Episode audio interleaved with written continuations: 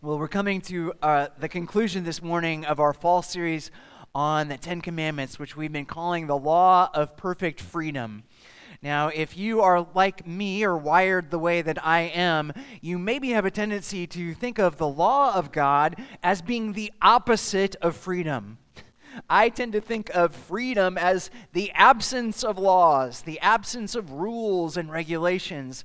But what's striking about this, this text is that when we see the law of God through the lens of the gospel of Jesus Christ, when we understand that Jesus has fulfilled these commands perfectly in our place and then credited his righteousness to our account, then something changes. These laws, which stand otherwise apart from Christ in condemnation over us, become in Christ and through Christ the law of perfect freedom setting our hearts free to run in the pathway of God's commandments, for He has, in Christ, set our hearts free. We're going to read the, the entirety of the Ten Commandments, Exodus 20, verses 1 through 17. And then afterwards, we're going to flip over to Philippians chapter 4, and we'll be reading verses 10 through 13, which I think is Paul's commentary on the 10th commandment. So let's give our attention to the reading of God's word beginning in Exodus 20, verses 1 through 17. And God spoke all these words, saying, I am the Lord your God, who brought you out of the land of Egypt, out of the house of slavery. You shall have no other gods before me. You shall not make for yourself a carved image or any likeness of anything that is in the heaven above, or that is in the earth beneath, or that is in the water under the earth.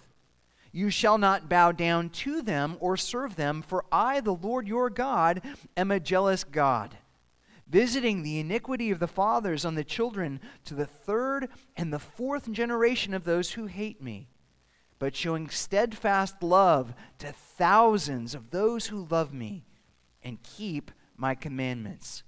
You shall not take the name of the Lord your God in vain, for the Lord will not hold him guiltless who takes his name in vain.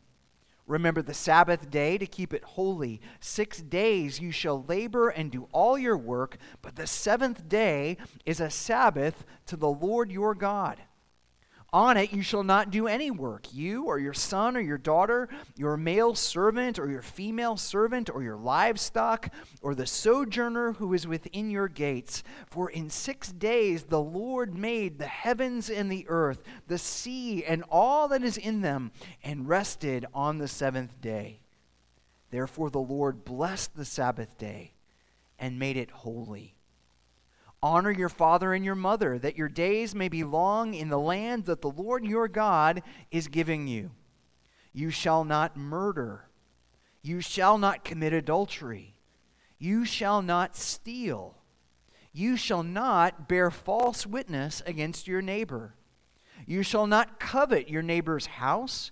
You shall not covet your neighbor's wife, or his male servant, or his female servant, or his ox, or his donkey, or anything that is your neighbor's. Now turn with me to Philippians chapter 4. Philippians chapter 4, verses 10 through 13.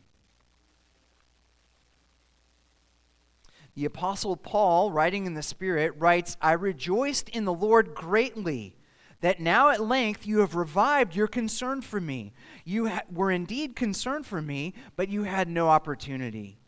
Not that I'm speaking of being in need, for I have learned in whatever situation I am to be content.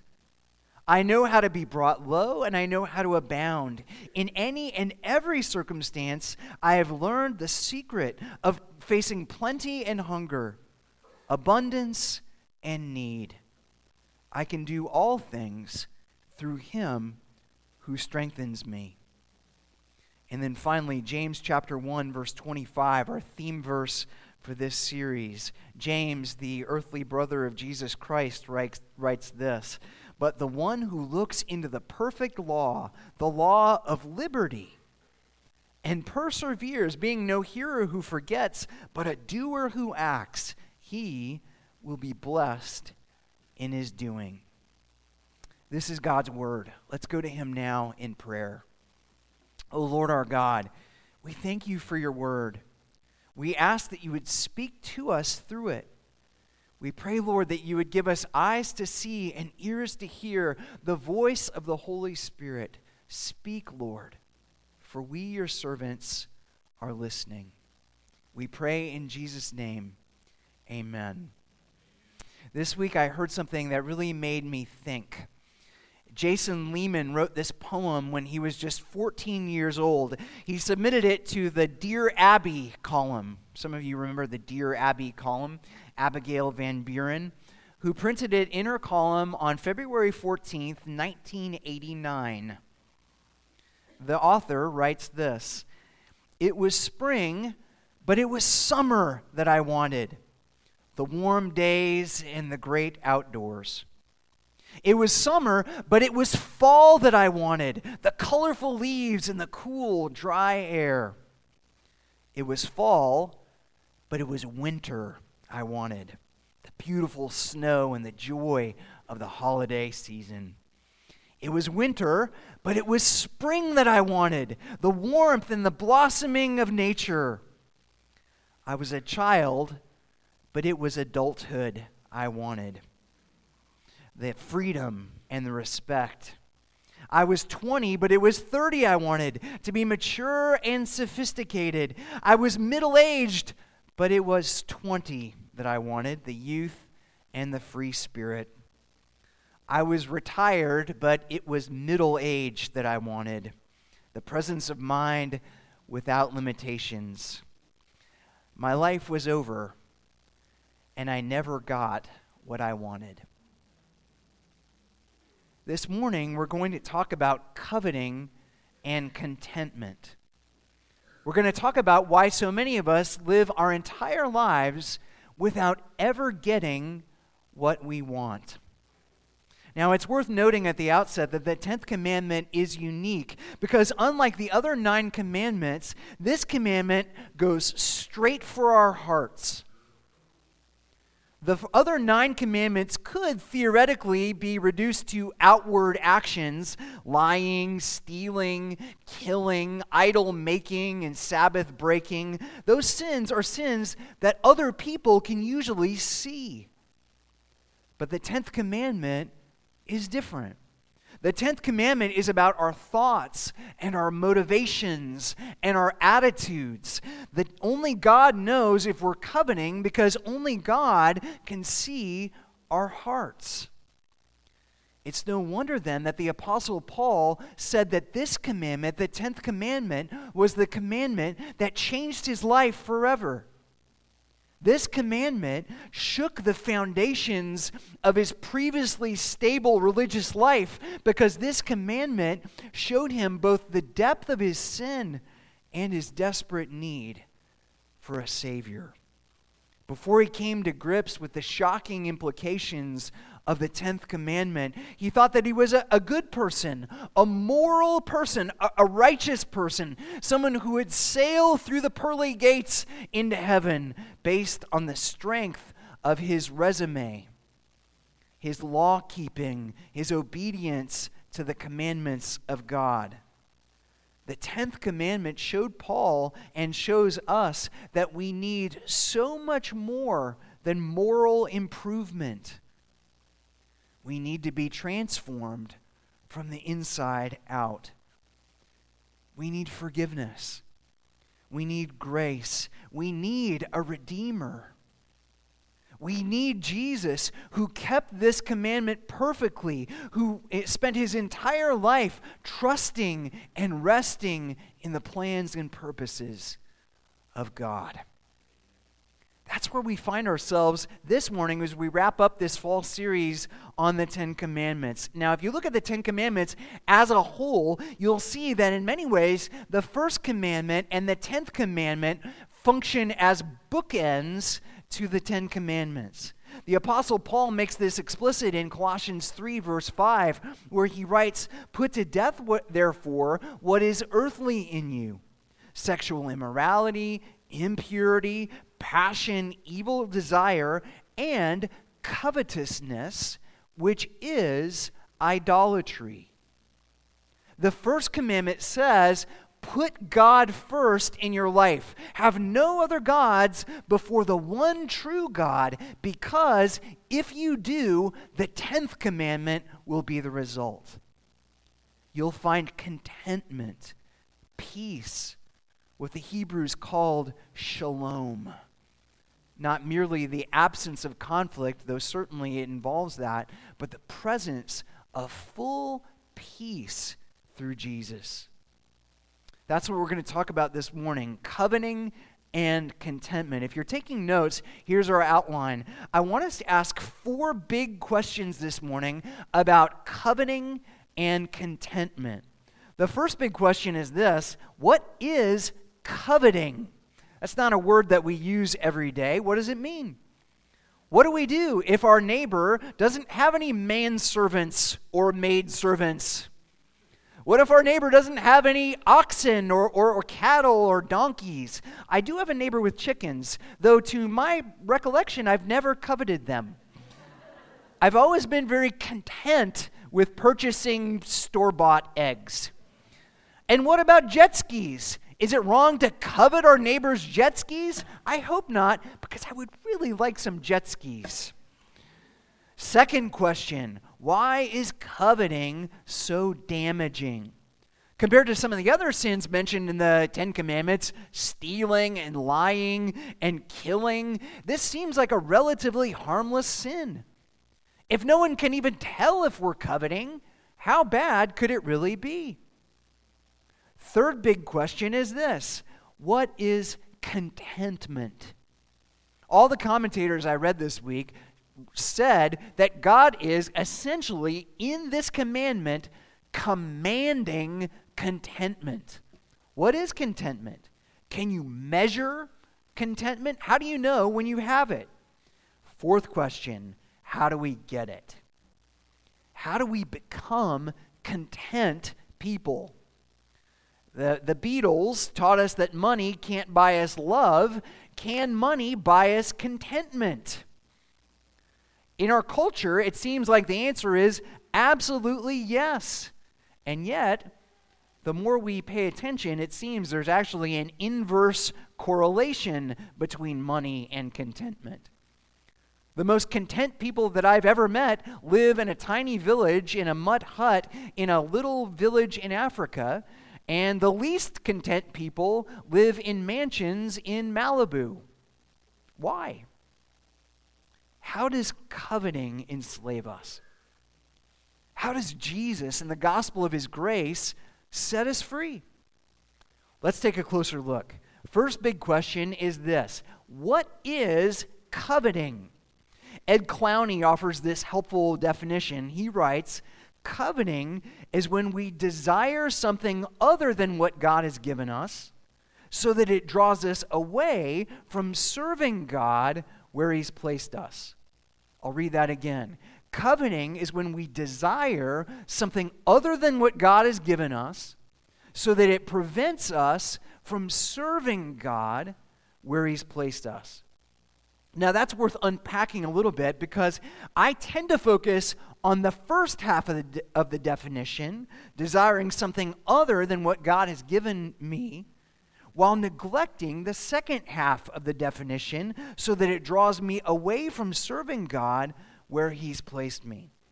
Here's what I mean. In Christianity, its desire for something that we don't have is not always sinful. If I'm hungry, it's not sinful for me to desire food. If I'm thirsty, it is not a sinful thing to desire water. If I'm tired, it is not sinful to desire that extra hour of sleep that we got last night. Those are good things, good and beautiful gifts from God, things that we should desire. As Christians, we have desires related to God. I desire to know God more fully. I desire to serve God more completely. We also have desires that are related to our family relationships. I have a desire to be a better husband. I have a desire to be a better dad. I have a desire that my kids would know Jesus more and more deeply every day. I have desires for the salvation of my friends and family members who don't yet know Jesus. These are good, healthy, godly, sanctified desires. In fact, as Christians, we believe that God speaks to us through our desires. Our desires show us that we are not autonomous. Our desires show us that we are not self sufficient. Our desires show us that there's something missing a, a God shaped hole in our hearts and our souls that only Jesus, the Son of God, the Savior of sinners, can fill. Our desires are echoes of a paradise lost. Just as thirst points to the existence of water and food points to the existence hunger points to the existence of food so also our desire for contentment points us to the existence of a God who wants us to find our rest in Him. The God who satisfies the deepest longings of our hearts. The problem with demonizing desire, the way so many Eastern religions do, the way so many uh, good thinking but mistaken Christians do, is that when we turn down our desires, we turn down the volume of the very thing that God is using to speak to us. God shouts to us in our desires. He shouts to us you were made to live for so much more than this. This world can never scratch that itch. This world can never give you the wholeness that you're seeking in all of these counterfeits that you seek. Our hearts are restless for a reason, and we will not rest until we rest in God the God who made us to glorify Him and to enjoy Him forever. Jesus is our rest. Jesus is our contentment. He is the Lord of the Sabbath. He is the King of Shalom. He is the Prince of Peace. When you start to see coveting that way, you'll start to see that coveting is about so much more than staring longingly at my neighbor's Tesla. Though that is sinful, and I do repent for doing that. It's about refusing to trust and rest in Jesus. It's about refusing to say, All I have needed his hand hath provided. Great is thy faithfulness, Lord, unto me. When we covet, it makes us unable to serve God where He's placed us because we become so fixated on what's not that we lose sight of what is. When we covet, we never hurl the five smooth stones that God has given us because we're so busy complaining about the fact that God has not given us 10 stones or five smoother stones or a smaller giant or a bigger king. David took those one look at those stones. He took another look at that giant Goliath and he said, "Thank you, God, for you have given me exactly what I need." You have equipped me to fight this battle in this place against this very enemy. It never would have happened if he was coveting. It only happened because he was resting and trusting on the God who slays giants, real and metaphorical, day after day after day. Second big question if that's what coveting is, why is coveting so damaging? coveting is damaging because it damages our relationship with God. That's the first part of it. But it's also damaging because it damages our relationships with other people. Now let's unpack that. How does coveting damaging, damage our relationship with God? Well, in James 1, verse 7, James writes, Every good gift and every perfect gift comes from above, coming down from the Father of lights, with whom there is no variation or shadow due to change. In other words, God is a faithful Father, a Father who gives good gifts to his children. What does it do to our relationship with God when we're not thankful for his gifts? What does it do with our relationship with God when we say, Well, thank you, God, for this, this house that you've given me, but I was really hoping for granite countertops? Thank you, Lord God, for this car that you've given me. But I was really hoping for a little bit of a faster car, maybe one with leather seats. And you know those heated and cooled seats? Oh, those are so nice in the summer days when the seat is so hot. Why couldn't you have given me a car like that? When we question God's providence, what we're really doing is questioning his wisdom and his love. Either God doesn't know what we need, thus being less than wise, or he does know and he doesn't care, which means that he's not loving. Is, is, is that the kind of God that you, that you see when you pray? Is that the kind of God that you see when you worship? If so, you will never have a meaningful relationship with that God. You'll always be holding him at arm's distance because you'll wonder why your life doesn't measure up to some imagined standard of other people. Coveting is poisonous to our relationship with God because we begin to question all the good gifts that He's given us.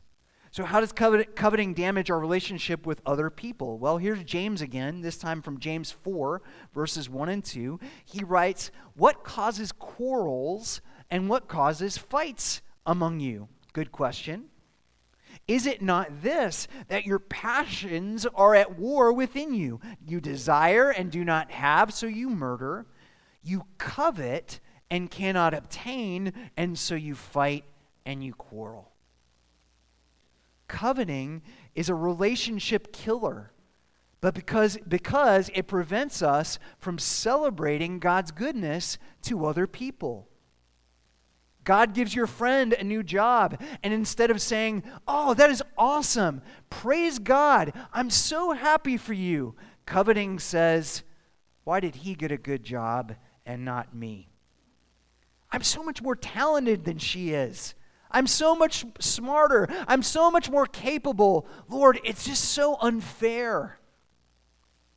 God gives your friend a, a, a, child or a grandchild. And instead of saying, Praise God for His grace, praise God for His goodness, coveting says, Why don't I have a child? Why do I only have one grandchild? This person has 20 grandchildren and I have one, it's so unfair. You covet and you cannot obtain, and so you fight and you quarrel. Eventually, coveting becomes jealousy. Jealousy becomes bitterness. Bitterness becomes hatred. And hatred destroys any possibility of friendship with other people. It's a relationship killer. Coveting is profoundly damaging to our souls. People who covet are profoundly unhappy. They resent God. They resent other people. They can never really enjoy what God has given them because they're always comparing what God has given them with what God has given to someone else.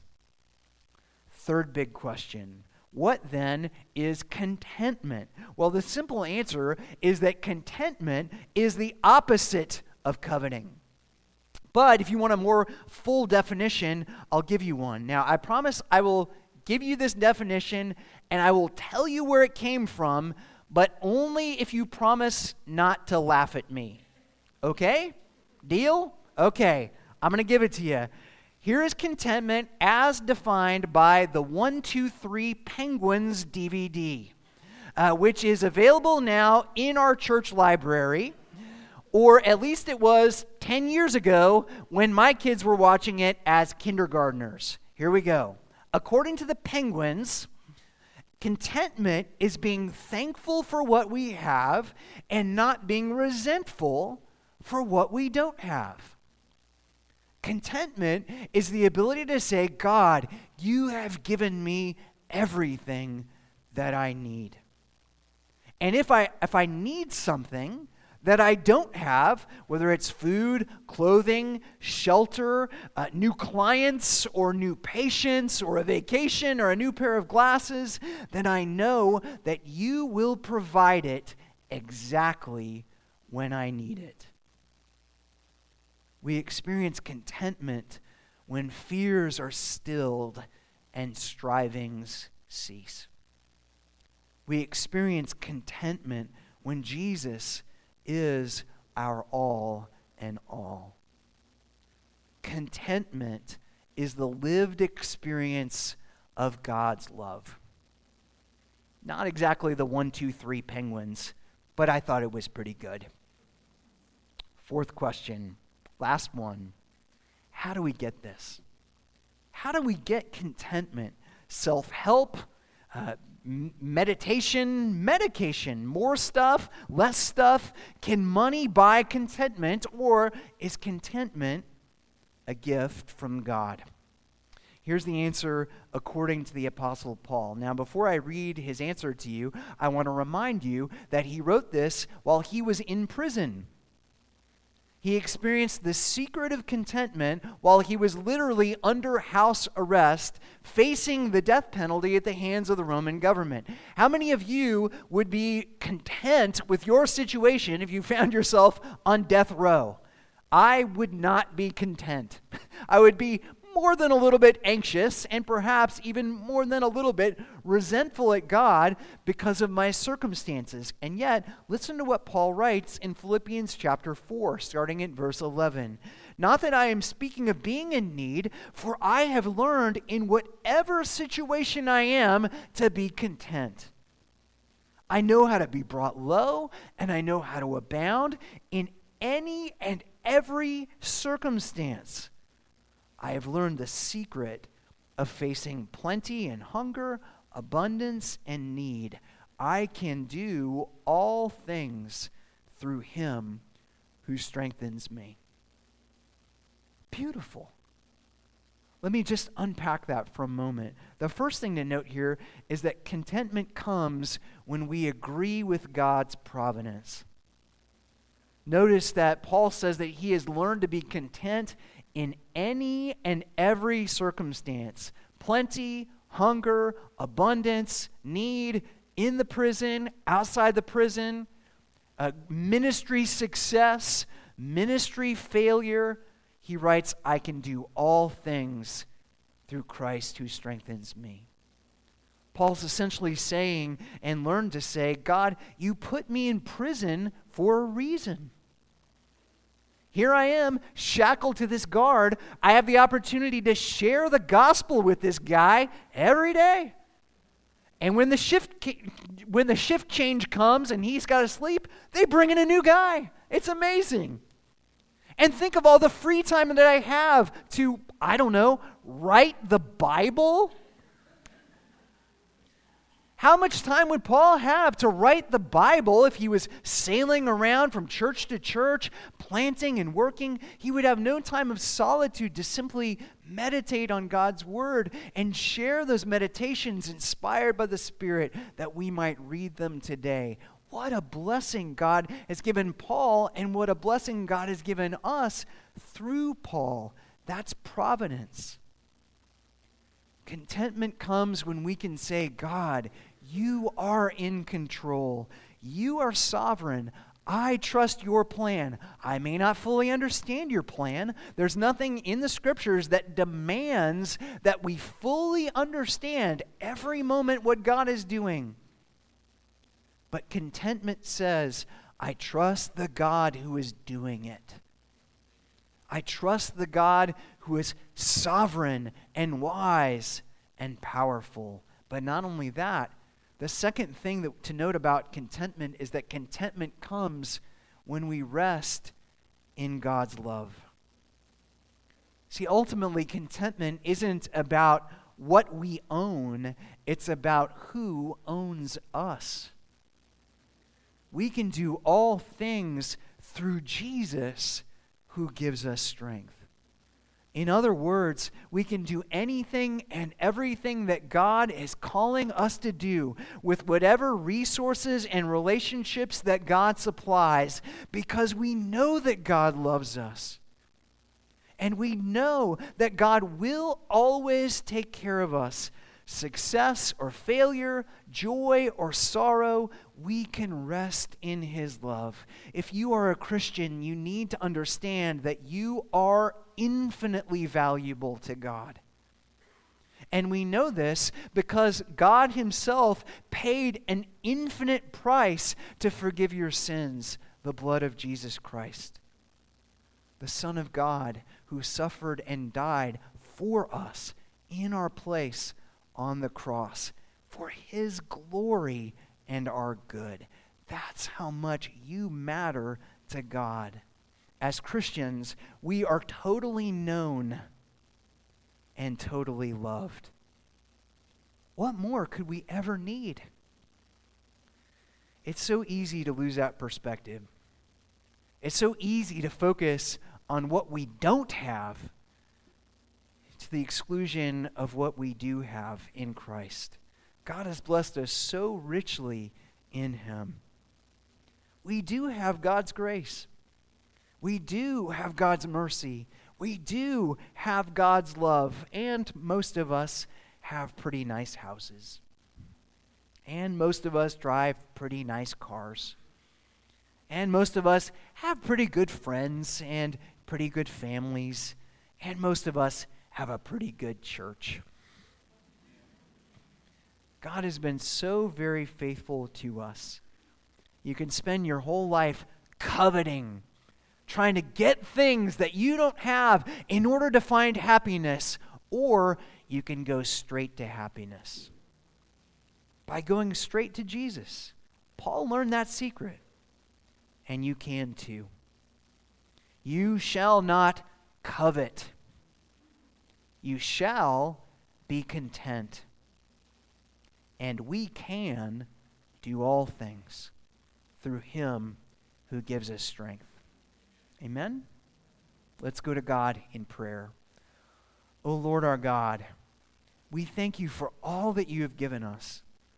Lord, we thank you that we can rest in the love that we have through Jesus, believing that all the other things that we need will be supplied to us in the right time and in the right amount. Oh, Lord God, we, we are so restless we pray that we would find our rest in you.